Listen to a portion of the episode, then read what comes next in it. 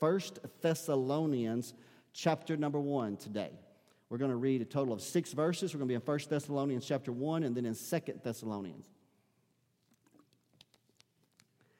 First Thessalonians chapter number 1. If you find it, say amen. If you didn't, it's on the screen in front of you. I want you to stand up with me today and let's honor the Lord. It's our tradition. I mean, know traditions can be good things and are intended by God to be good things, and we honor the word of the Lord. There will be six verses, one in First Thessalonians and five in Second Thessalonians. Read it with me here today. And it says, And to wait for his Son from heaven, whom he raised from the dead, even Jesus which delivered us from the wrath to come. That's a good word, isn't it? Amen. Let's read it one more time. And to wait for his Son from heaven, whom he raised from the dead, even Jesus, which delivered us from the wrath to come. Now let's go to Second Thessalonians, where this same theme continues. Actually, the book of Second Thessalonians is the primary theme. It's about half of the theme of First Thessalonians. Here, verses 1 through 5 are going to uh, garnish our attention. It says, Finally, brethren, pray for us, that the word of the Lord may have free course and be glorified, even as it is with you. That's the preacher's prayer. The preacher's prayer request is for you to pray for us. Pray for us. And that we may be delivered from unreasonable and wicked men. For all men have not faith. We believe that to be true. But the Lord is faithful I could just preach that word right there. For the Lord is faithful, He is faithful, who shall establish you and keep you from evil. You believe that today? I do. I believe God can keep us from evil or even from the evil one, right? Verse number four. And we have confidence in the Lord touching you or concerning you that you both do and will do the things which we command you. And that's the hope of every leader that God has put in the body of Christ for the, those that he touches, he or she touches, that their, that their ministry can influence them to the degree that he said, We have confidence concerning you that you're going to do the things that, that the scriptures have exhorted you to do. Amen?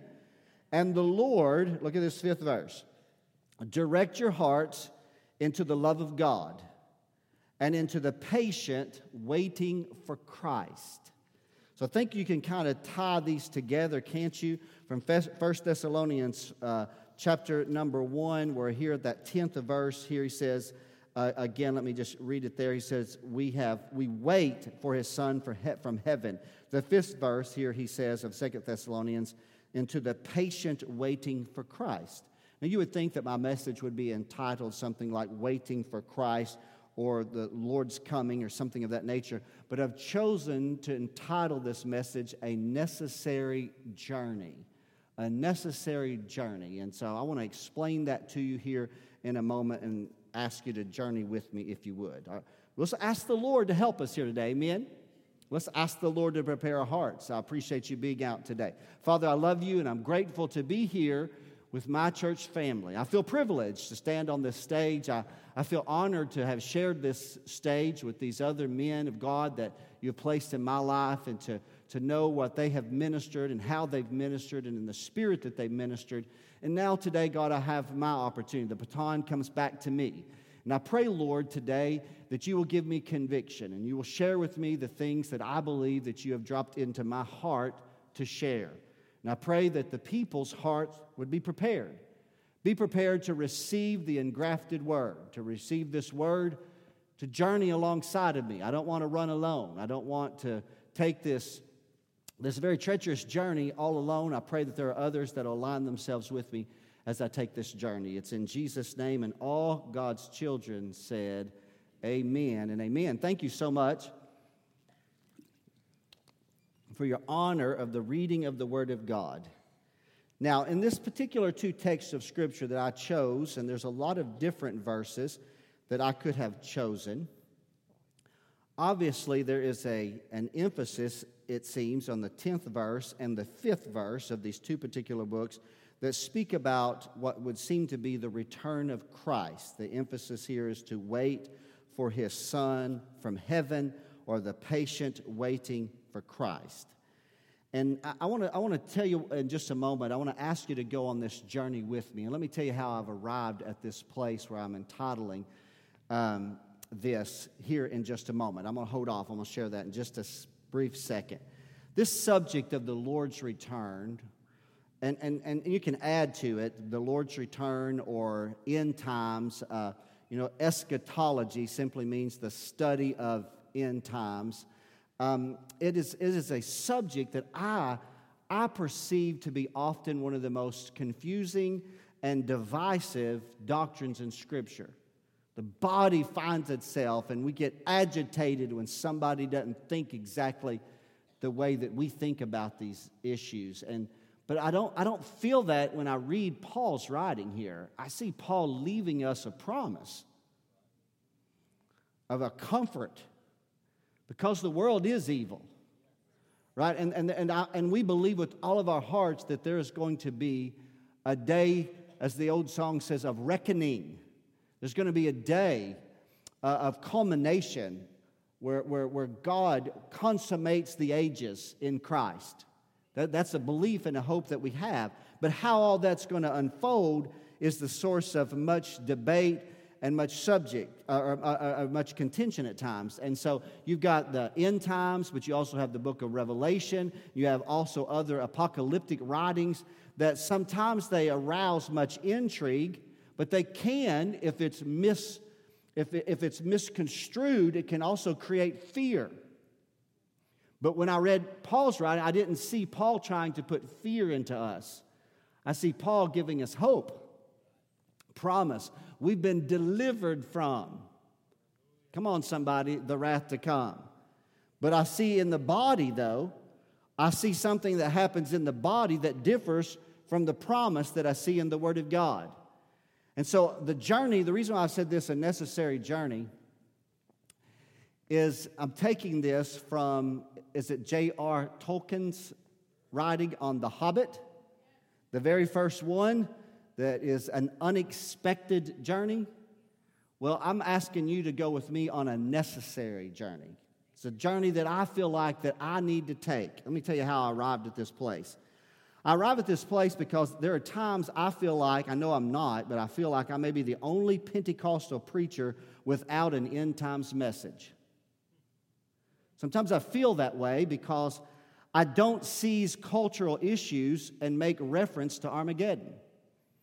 I just, for whatever reason, my spirit just doesn't, I'm not trying to be critical of others who do. I'm just simply saying but, but in doing so, I find myself, I almost feel like I'm, I'm, I'm just uh, out there on an island all alone. And, and I want you to know this it's not from a lack of personal study. I'm not a theologian on these subjects, but I'm not ignorant either. And I've given much study over 30 years of uh, my, my pastoral ministry on the study of eschatology. I've given a lot of contemplation on it.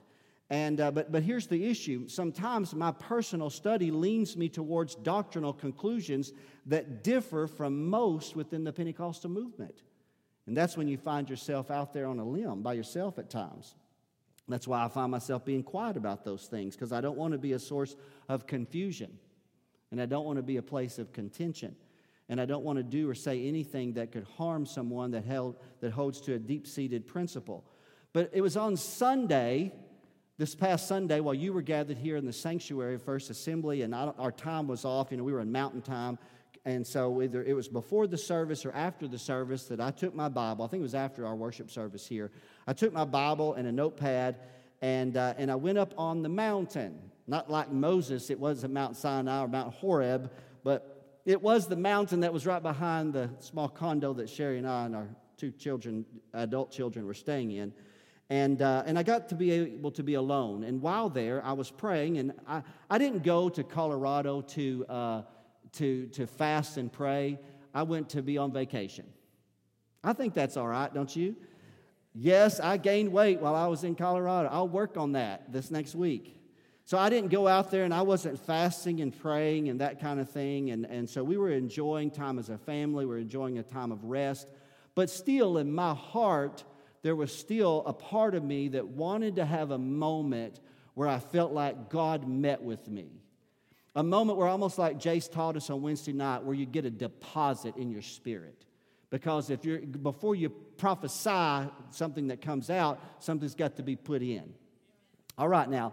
And so while I was on the mountain and, and just in that moment, I didn't go there thinking about eschatology. I didn't go there thinking about anything. But when I sat down there on the mountain, I just was again reminded of the fact that I'm the Pentecostal pastor without an end times message.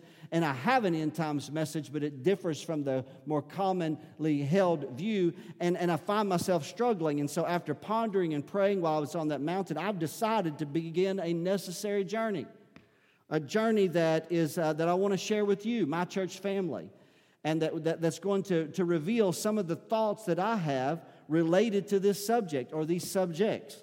Because it's not just one. I mean, certainly there's a connotation, a greater connotation. There's a lot of variables within it. And to search for greater clarity in myself, to pray for greater conviction. Come on, somebody, are you out there? But also greater understanding Perhaps I need to change my perspective. But perhaps we need to change our perspective. Who knows? Praying our hearts are directed at the culmination, what I believe at the culmination of any study of eschatology, it ought to direct your hearts to the patient waiting for Christ. It, not, it shouldn't move you to fear. It shouldn't move you to contention. It should move you to a place where you're at peace with God and you're simply occupying till He comes.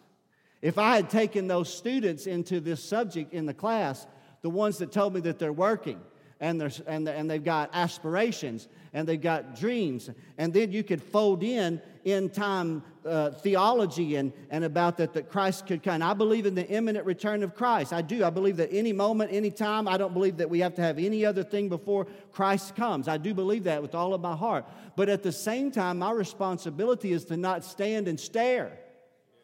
My responsibility is not to sit and read about all the things that are happening all over the world. I'm simply exhorted by the Word of God to occupy till He comes. That means if I'm a student, then be the best student I should be. Right? If I'm in the workforce, then work.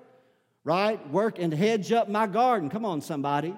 And so, so, so where I'm at is it's a necessary journey, but I have to, there's certain risk for me because there's certain risks of isolation within the Pentecostal fellowship that I'm a part of. And if I arrive conclusively, and typically I haven't taught some of these variables conclusively, I typically have just shared them, just bits and pieces here and there, and this is going to be folded out in a much more in depth process.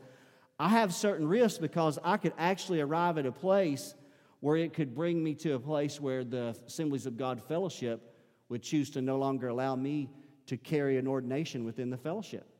So, just like Bilbo Baggins, when he took his staff and headed out with Gandalf and the dwarfs, it was a dangerous journey. Now, obviously, I'm not calling you wizards or dwarves, but I am saying that it was a dangerous. There wasn't that there was risk. There's risk. There is risk, but I have weighed that in the balance, and I've arrived at the place in my life where I said it's a necessary journey. I have to do this. I have to release the conviction that's inside of me. I believe that the Lord impressed upon me to teach concerning eschatology with four principles at the core. I'm going to give those to you today. Four principles. Number one is educational. It's very important. Many have eschatological views or thoughts within the body of Christ that they cannot defend in Scripture.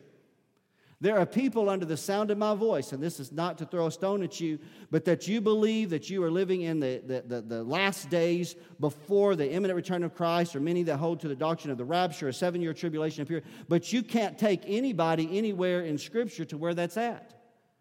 And, and, and so we've got to challenge that part of ourselves. Many in the Pentecostal movement are unaware. This is one thing that I learned by accident.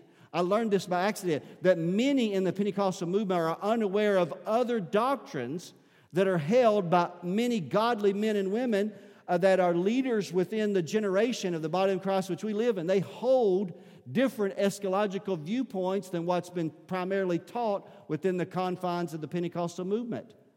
As a matter of fact, that was a part of the journey that I made over the last 30 years of, uh, or 25 years almost of pastoring, when I almost became shocked when I realized that there were other interpretations than that which what had been shared with me because nobody had ever shared with me that there are other people that view this exact passage differently. See, I can't, I can't do that. I can't look those young ad- adults that were in the class with me, this younger generation. I believe that they deserve more than just one angle, one slant, one possibility. Because here's what I believe if your doctrine is true, it should withstand scrutiny. You should be unashamed of it. If, if it's true, you should, uh, uh it should withstand comparison and contrast. And, and, and unless somebody is teaching just outright heresy, unless somebody is just teaching things that we know that there's no biblical possibility that that could be true, then it shouldn't divide us as a fellowship. It shouldn't divide you as fellowship with other believers. It should actually, we should still be able to agree to disagree. That's just me. Here's my personal conviction I honestly believe that our template for Bible prophecy is off course. This is me. I believe that you can be accurate in your use of a template, but if it's off course, you're going to arrive at the wrong destination. If I tell you to go to the second street and turn right and go down four streets and turn left, and then go three miles and then turn left, you'll be at Walmart. That might work if you're in Heber Springs, but if I, if, if, if I was intended for you to be in Conway, you may end up in jail. Let me give you an example of why, how, how I'm going to show you that I believe that sometimes uh, something can be in the body of our teaching that can cause us to be off course. Now, if you don't read the authorized version, shame on you. But if you don't read the authorized version of the King James version of the Bible, you probably won't you won't understand this. But for those of you that historically were brought up with the King James version, 2 Timothy 2:15 is a verse of scripture that we've all pondered on. 2 Timothy 2:15, let's put it on the screen if we would just real quickly. It says, "Study to show thyself approved unto God." A workman that needeth not to be ashamed, rightly dividing the word of truth. How many know study is very important? Right? How many know reading and contemplating and meditating, right? And so when I read this, I can emphasize studying the word is the necessary emphasis that's made by Paul. Would you agree? Would you agree? All right, that's fair, but you're wrong. I didn't catch many of you, but I caught some of you in a trap. The reason why some of you weren't caught in that trap is probably because you have another translation that that translates that differently. That's not the correct, listen, that's not the correct application of this verse. And the reason why is, is that the original word in the Greek, when translated to study in the 1611 edition of the King James Version of the Bible, the word study in that generation, 400 years ago, meant differently than it does today. Study for us today is what those students that I talked to in my class today are doing. They're about to go into, uh, they're about to go into college, or some of them are in college, and they've got books and they're reading and they're pondering. They've got to read and they've got they get assigned chapters and they get they have to read several books to affirm to learn the things. And so that's how we think when we read study. But the particular word study here in the Greek is spaudazo, spaduzo, I can't pronounce it. In Greek, it simply means endeavor or make every effort or be prompt. The New King James Version would say be diligent. Or so I, I kind of paraphrase it this way determine or endeavor to make every effort to show yourself approved unto God. Now, you and I can agree that studying is an important part of that, correct? Are you hearing me today? How many know studying is a good thing? Studying the Word of God is a good thing. Rightly dividing in this text is more about teaching than studying. Rightly dividing in the original language means make sure it's in line. Make sure it's true. Make sure it's not gravitating, pulling right or left, making sure it's accurate. So, actually, what Paul is referring to in the text, he's emphasizing Timothy teaching the word more than studying the word. But did you know I could take you to a church here in Arkansas that, uh, that on the side of their building over there educational wing where they have Sunday school, they've got this verse of scripture right there in large letters. Study to show, in the King James, study to show thyself approved unto God. Right there, as if their classes are affirming what Paul is exhorting. But what we've done is, listen very, very carefully, is, is that what we're doing is, if we had studied, we would not have used this verse to affirm our effort. Because we've trained ourselves and even affirmed ourselves while at the same time we failed in the thing that we hope to affirm. We've affirmed ourselves as saying, I'm going to study to show myself approved unto God. I'm going to read the Word and meditate on the Word and get the Word in my heart. I'm going to show myself approved unto God. But in doing so, we didn't study to arrive at that conclusion because Paul wasn't telling Timothy, make sure you got your parchments, make sure you've got the books, make sure you got the letters, make sure you've got the, the, uh, the prophets' writings and the teachings' writings, and make sure you spend at least six hours a day studying the Word so that when you do teach on Sabbath or to teach on the, the Lord's Day, that you're adequately prepared. No, he does, that's not, he's just saying make sure, make sure, determine, do every effort. So what I'm saying is we can arrive at a conclusion, but did we arrive at the conclusion that was in the intent of the author? That's a fair question, isn't it? To people who aren't shouting me down today. Eschatology has many other conclusions than the one that most of us are familiar with. I think that we should educate ourselves and not be afraid of it. Number two, historical. Historical is a tool that we must use. So, doctrinal positions and conclusions have to be examined in the historical context. When a doctrine emerged in the body of Christ, what was going on with it? Let me give you a couple of examples, just real quickly, if I can. When a, you have to put them in their, in their context. And I can't, I can't go into all depth of this today, but I, I will begin. You, you, to a degree, you have to know the history because it arrived at conclusion. Because often what was going around the people at the time that they arrived at the, at the doctrine dictated their convictions. Can I give you an example of this just very quickly? So, when we get into this study just a little bit, you'll learn a little bit of the distingu- uh, uh, uh, to distinguish between um, some of the, the, the eschatological viewpoints. And, and so let, let me give you an example of a couple of those, if the best I can. Dispensationalism is one. That's where most of the assemblies of God and most of the Pentecostal fellowships find themselves. That's the camp. But, but the dispensationalism is uh, one of the newest theological viewpoints. It was almost unheard of in the body of Christ until 1830. And so, when, as it came about, you have to look at what was going on because dispensationalism begins to teach about, let's take the Antichrist for just a moment. The Antichrist of a one world ruler, and many times we find ourselves looking to the European commonwealth. We start looking, are y'all hearing me today? Y'all are familiar with some of this, correct? We start looking for a revised Roman Empire, perhaps a business leader that moves into the political arena or something. That's something that's taught in much of the eschatological camps within dispensationalism. But that's not what Martin Luther taught. Did y'all know that? Martin Luther just led the church or was in the process of leading the church out of the dark ages of Roman Catholicism. And he believed the Roman papacy to be the Antichrist. And so, the reason why I'm saying that you have to look at the historical context because we have a tendency to, to, to, to, believe that we are the ones that are living in the last of the last days and that the eschatological end is coming upon us in our time. And so Martin Luther, the, point, the one that he could point his finger to, was the Catholic Pope and the history of the Catholic popes. But then things began to change as dispensationalism began to unfold. And so I want to show you in the historical context is, is how and why and who and where. Can you learn the history of it? And if you learn the history of the doctrine that you hold to, will it affirm its place in your heart and mind, or will it cause you to question its veracity? I think that's fair, don't you? And again, let me say this you don't need to be afraid of being educated. Come on, somebody. Number three, practical practical. So first we've got education. These are templates. There, are, these are means in which we're going to study. These are the things when I come up here every Sunday for the next few weeks, and I'm going to give myself some ebb and flow. I'm going to give myself. I'm going to judge you. I'm going to judge your response. I'm going to say, God, is it too much? If it's too much, I can always move it to Wednesday nights. If I need to call a timeout, I can call a timeout.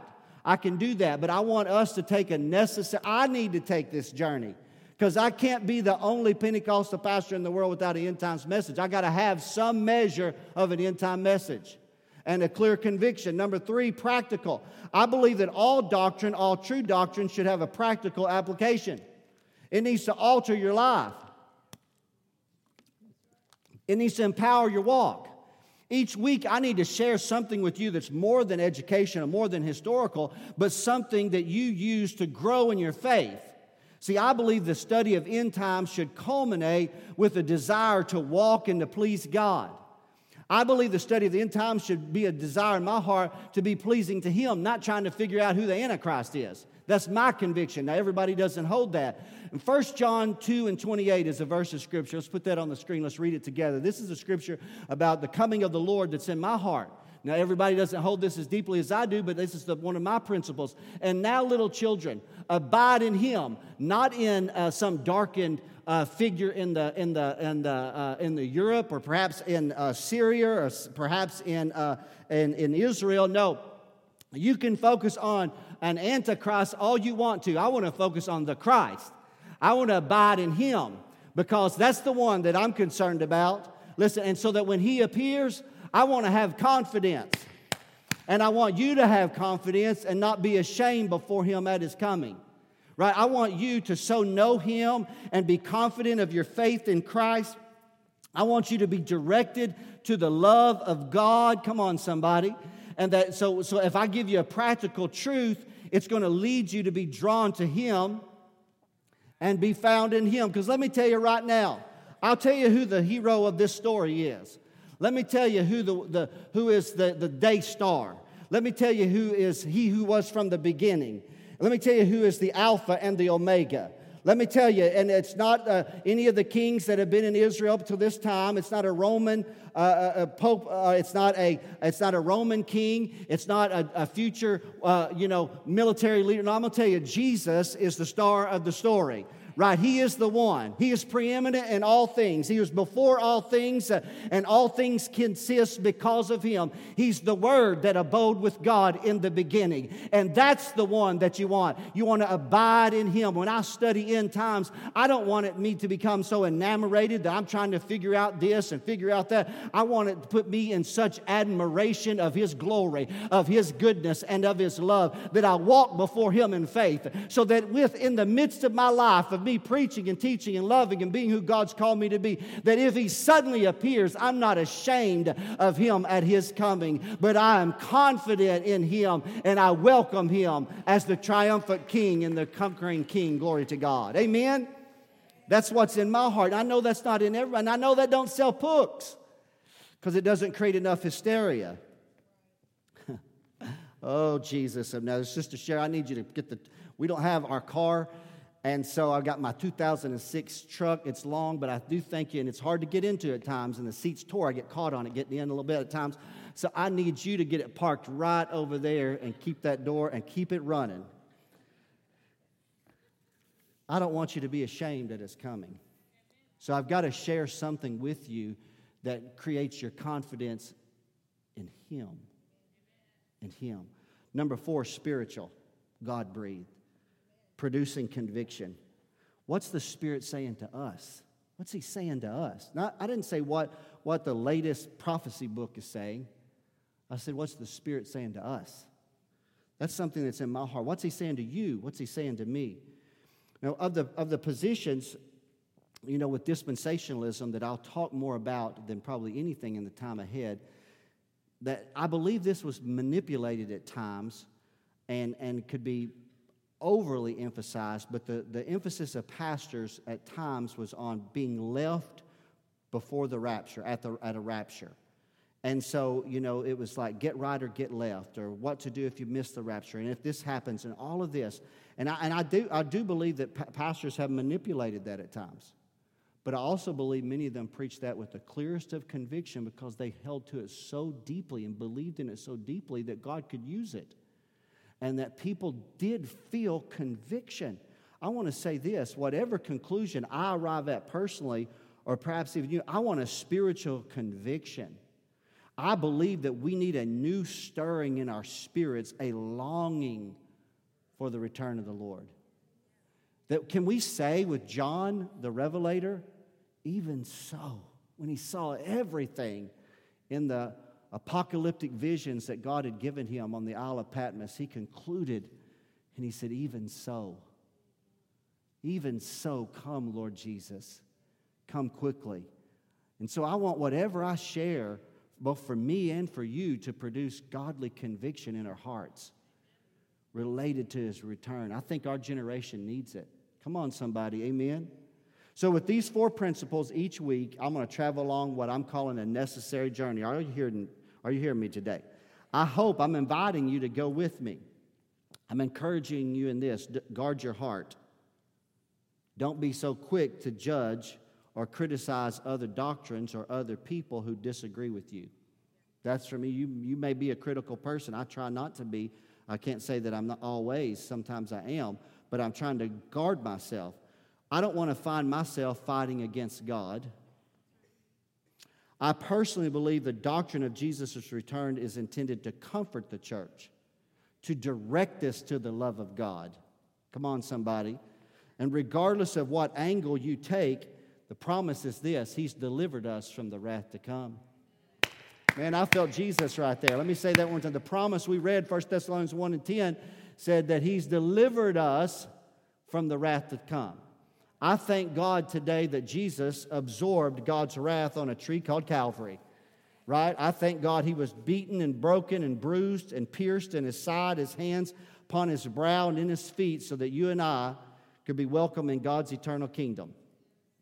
And so, no matter which doctrinal position you take, no matter what angle of wrath that you may look at, the scripture promises that we are delivered from that wrath, correct? But let me tell you what delivered from wrath doesn't mean. It doesn't mean you're delivered from all trial, it doesn't mean you're delivered from all tribulation.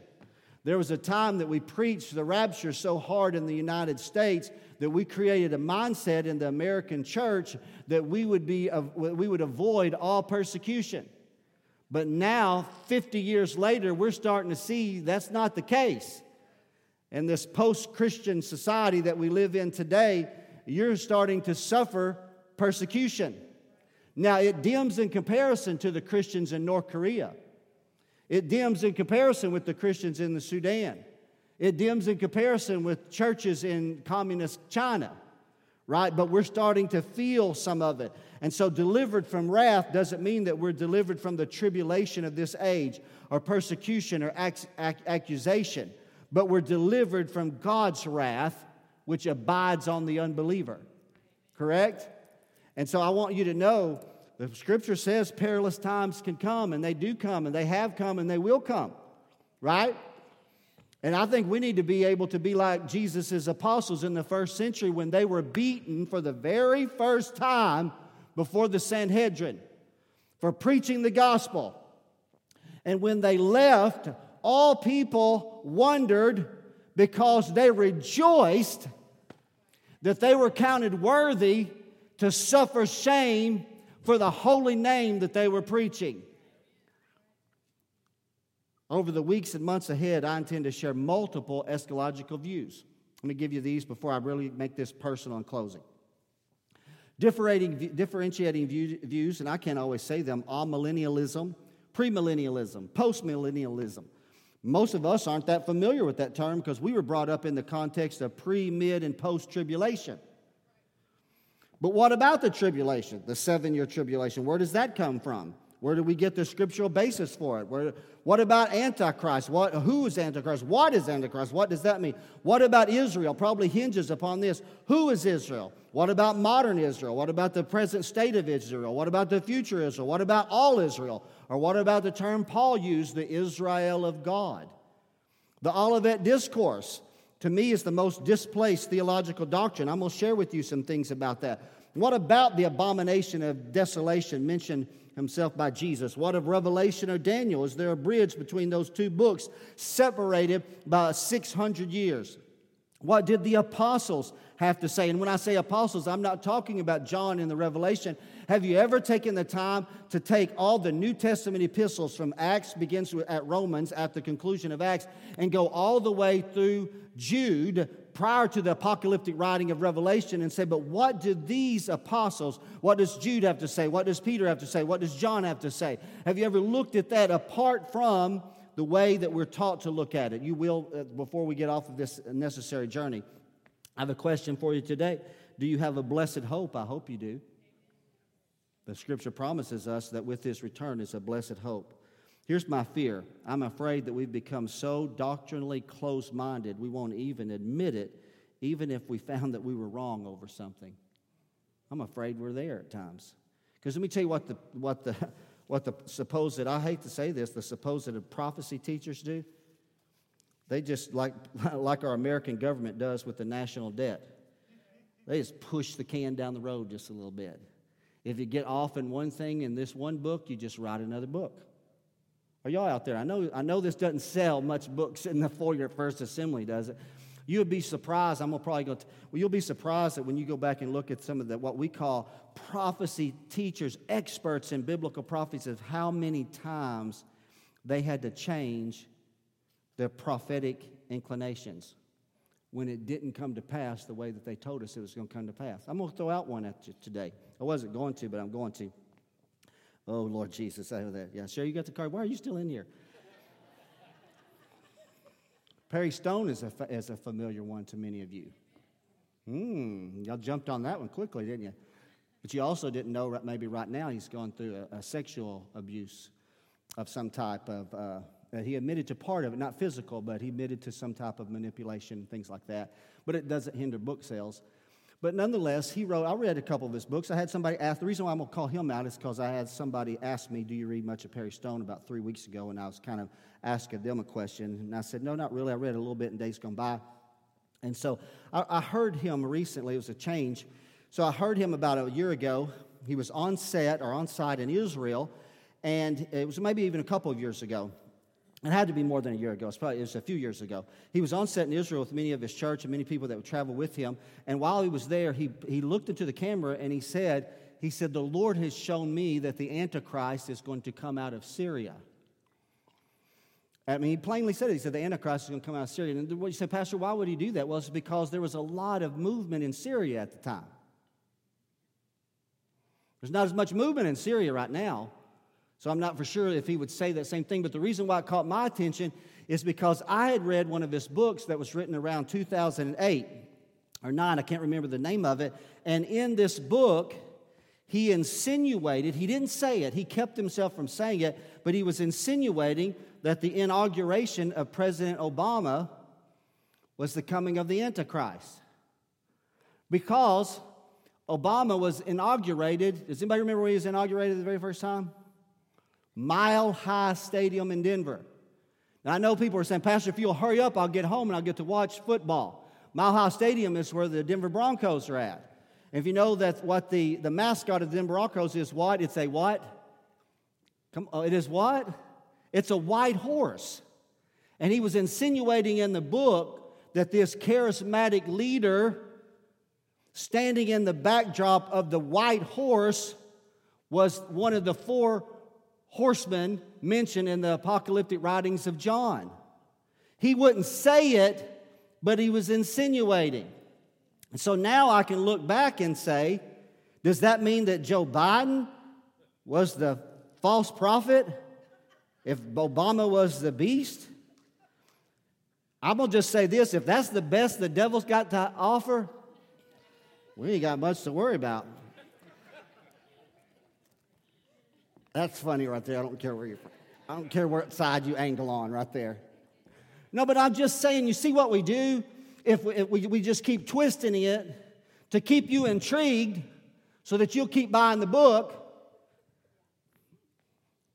and we pull people away from the patient waiting for Christ. The patient waiting for, I don't know when he's coming. I just want to be found in him.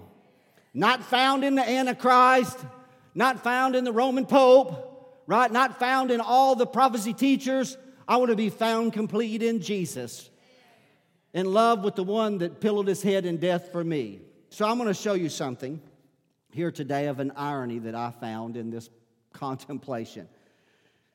As I close today, and I know y'all are not shouting me down, but maybe it'll get better in the days ahead. I hope it will. And to remember this, I will judge. And remember, I'm the one taking, I'm the one that's taking the precarious journey. Because I'm going to say this respectfully.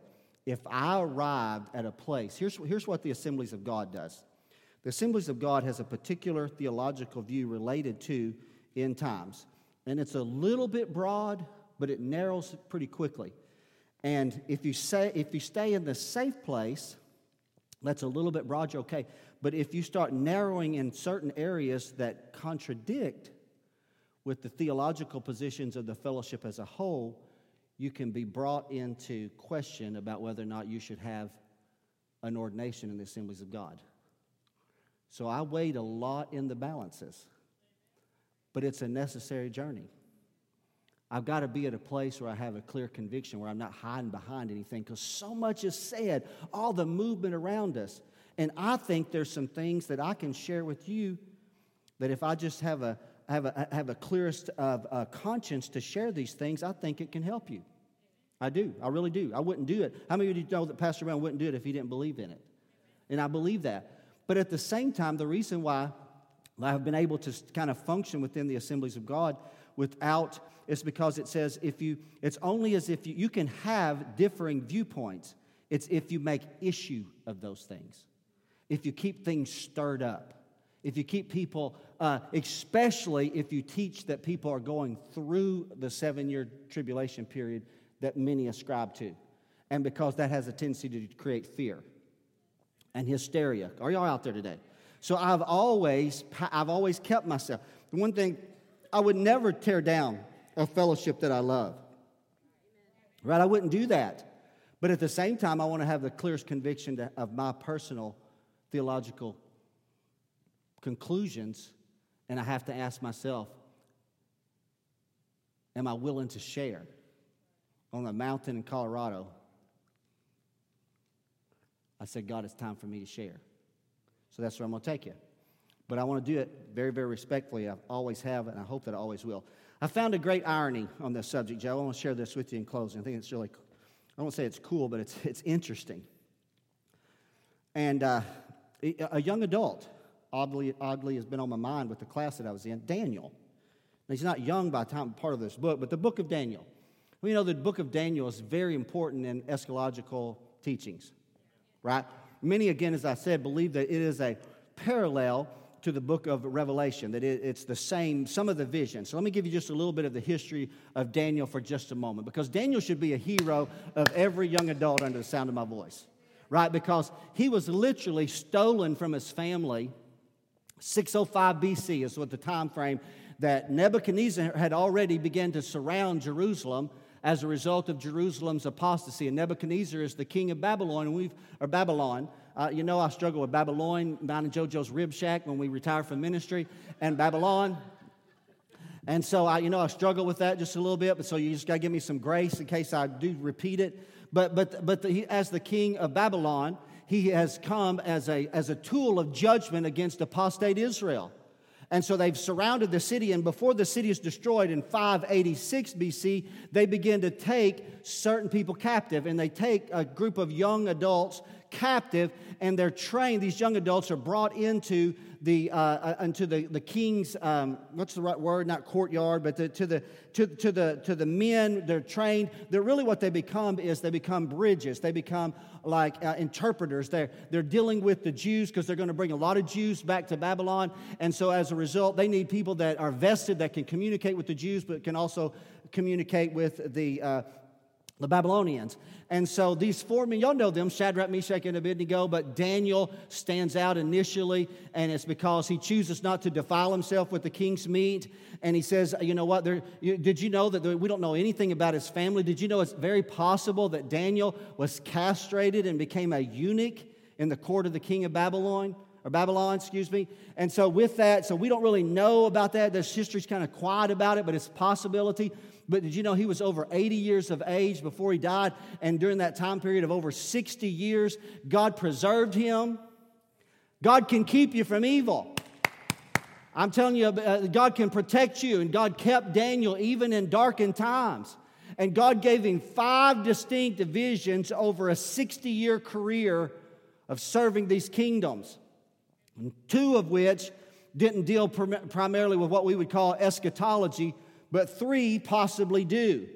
And it seems as if God gave Daniel insight, a prophetic revelation as to the rise and the fall of, listen, of these empires of, of Babylon, of the Medes and the Persians, of Greece, of Rome, and the fate of the people of ancient Israel, and even you can attach the addendum question is the question is even some of his writings is it yet future? Is the 11th chapter of the book of daniel future or is it past? We're going to go into that in the days ahead. It's a very it's, it's, it's a viable question. But did you know that daniel's book has proven to have such accurate prophecy that many liberal commentators date it hundreds of years later because they can't believe that he could be that accurate but see, he's not. Here's the, the, the reality is Daniel's not prophesying, Daniel's seeing a vision. And he's relating the vision that he saw from God. And how many know God knows the end from the beginning? God and God can raise up one king and put down another. And God can move times and seasons for his own glory. And he's given Daniel just a little bit of glimpse. And so their latter three visions are probably the most important and they're the most familiar with us and you, or the latter two especially, excuse me. And so I'm not going to go into any of those today, but I'm going to show you because he sees a vision. I want you to see a little bit of part of this. We're going to go to Daniel chapter number eight, and we're going to read three verses of scripture. And I'm getting ready to close. Are y'all out there today? Y'all with me? Right? It's a necessary journey. And, and we're gonna i'll adapt it and i hope it gets a little bit better as we go but i think if you'll stay with me it will encourage you because you know i can promise you where i'm gonna point you i'm gonna point you to christ not the antichrist right? I want you to be found in Him, but I want you to see something in Daniel chapter number 8, verses 15 through 17. We're going to read this real quickly. And again, this is so again with these visions, with these visions, God even sends an angel to him. Let's read this. And it came to pass, it's on the screen. When I, Daniel, had seen the vision and sought for the meaning, then behold, so he, he, Daniel has seen a vision, and, and, and, he, and, he, and, he, and he wants to know more about what's the interpretation. Because how many know many of these visions, apocalyptic in nature, have, have many deeper meanings to them? Right? I mean, just like the dreams of Nebuchadnezzar. Nebuchadnezzar had had a dream. He woke up, he couldn't remember the dream or what happened. He just knew he was troubled by it. That's how Daniel was brought to fame. Because when Daniel prayed, God showed him what the king dreamed and what the dream meant right? And so now Daniel is, is saying, I sought for the meaning. And so look what happened. There stood before me the appearance of a man. That wasn't just any man, it wasn't even a man itself, right? It was a, an angel. And I heard a man's voice between the banks of Eula, Ulea, Eula, Eula, which called and said, Gabriel, make this man to understand the vision. So can you see what's happened? He's seen the vision. He wants to know what does it mean. And so now the Lord has spoken to Gabriel, one of the archangels, correct, to make this man understand the vision. Look at verse 7. So he came near where I stood. And when he came, I was afraid, and you would be too. So if I'm going to have anybody interpret, I'm tell you what, that's an awesome thing. That's not a Perry Stone book or a John Hagee book or a Hal Lindsey book. I mean, that's the angel that stands in the presence of God, comes to Daniel, and he said, and Daniel said, I was afraid and I fell on my face, and you would too.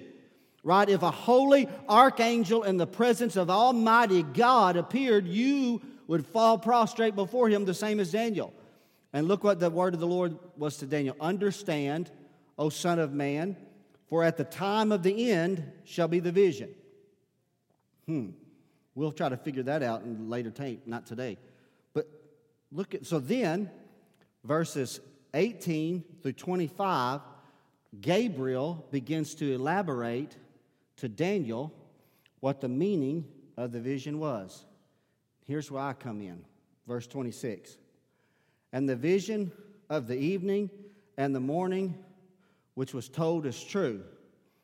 Wherefore, shut thou up the vision, for it shall be for many days. And I, Daniel, verse 27, fainted and I was sick because I failed the class. Because afterward, I rose up, I did the king's business, I was astonished at the vision, but none understood it. So even after he saw the vision, even after the angel clarified the vision, Daniel walked away and he's like, I'm going to have to join Pastor Brown's pastor's class of I'm the end time preacher without an end time message. Because Daniel simply said, I, I didn't understand it. Let's catch it one more time. Let's go deeper. Chapter 12 comes at the end of the greatest vision, chapter 11. And I want you to read just one verse. And I heard, but I understood not. Now, why am I saying that? And why am I bringing this to a close? Why am I bringing my sermon of a necessary journey to this? It almost seems like, Pastor Brown, what, where are we going in this? I found irony in the fact that the man whom God visited with both vision and angelic understanding arrived at an honest confession like I gave you today. he said, I watched one vision, and then I watched the teaching on the vision from the angel, and he said, I still nobody understood it. And then when he saw the deeper vision of the 11th chapter, let me put it and paraphrase it for you. He said, I heard, which means I listened, I read, I prayed, I studied to show myself approved, I contemplated, I meditated, I bought the book, the video, I attended the prophecy conference, I got on YouTube, I looked up this prophet. I looked up that prophet. I studied under this camp. I studied under that camp. But honest confession from the prophet who was given the, vision said, I understood not. Isn't that, do you find irony in that just a little bit? And he's actually trying to say the, the angel's about to go. And, and, and I could just see Daniel, he's like clinging to the angel. He's holding to him by the wing, I guess, and saying, You can't leave, you got to tell me. And he said, Daniel, he said, It's shut up to the time of the end. Now, the angel did say there will come a time, he said, when the wise will understand. Read it later in the latter part of 12th chapter. But Daniel was wise.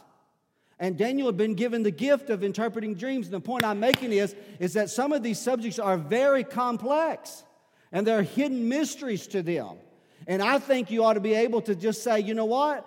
I've watched it, I've looked at it from this angle and that angle and bought that book and this book. And I sometimes just arrive where I don't know. I just want to know Him. Here's my conclusion I think we should be careful. What if, after honest evaluation, you're less convinced than you were before? Because I'm going to be honest, I've been there. I think you have to be careful not to be so close minded that you can't hear somebody else's interpretation this revelation given to Daniel still left him without understanding. So, what do you do, Pastor Brown? Pastor Brown, what do you do? You wait for his son from heaven.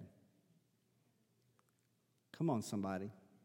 You wait for his son from heaven. You get up every day and you say, Today's the day that the Lord has made.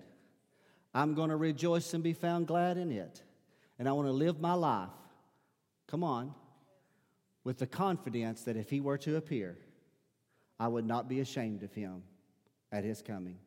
Right? Or not be ashamed at his coming. Not ashamed of him. I'd be ashamed of myself if I wasn't complete in Christ. Are you hearing me today? That passage that's on the screen, 1 Thessalonians 1 and 10 in the King James, reads this way. Let's read it as we're getting ready to close. To wait for a son from heaven whom he raised from the dead, even Jesus, which delivered us from the wrath to come. Pastor, do you believe there's wrath to come? I absolutely do. I believe there will be the consummation of all human history and that every man will stand before God one day and he will have to give account of himself before God. I believe, I don't believe that unbelievers will share heaven with believers. I don't believe that. I believe that if you have trodden underfoot the blood of the Son of God, you'll be cast into a lake that burns with fire and brimstone, where the beast and the false prophet are, even in apocalyptic imagery. Separated from the promises of God, separated from the glory of God. That's the wrath to come. But I believe that you and I have been delivered from that wrath by Jesus' atoning blood on the cross. And I marvel at him who shrouded himself in flesh and blood and died on a cross that he did not deserve to save wretched people that didn't deserve the righteousness that God was going to confer upon us. But he so loved us that he willingly gave his lifeblood so that you could have access to God's eternal presence. And I'm enamored with him today. Here's what the Amplified Bible reads this passage, it's the way it's recorded, and to look, to look forward and confidently for the coming of his Son from heaven, whom he raised from the dead, Jesus, who personally rescues us from the coming wrath. But listen to this and draws us to himself and grants us all the privileges and all the rewards of a new life with him. I believe that eschatology should point us to a deeper communion with God through Christ. And we should know Him more intimately. Even if you can arrive where I've arrived thus far, I heard and I understood not. And I don't arrive conclusively, but uh, one thing I am confident in I'm confident in His return. I'm confident in His eternal kingdom. And I'm grateful. I'm grateful for the eternal life that's granted unto us through Christ. Would y'all stand with me today?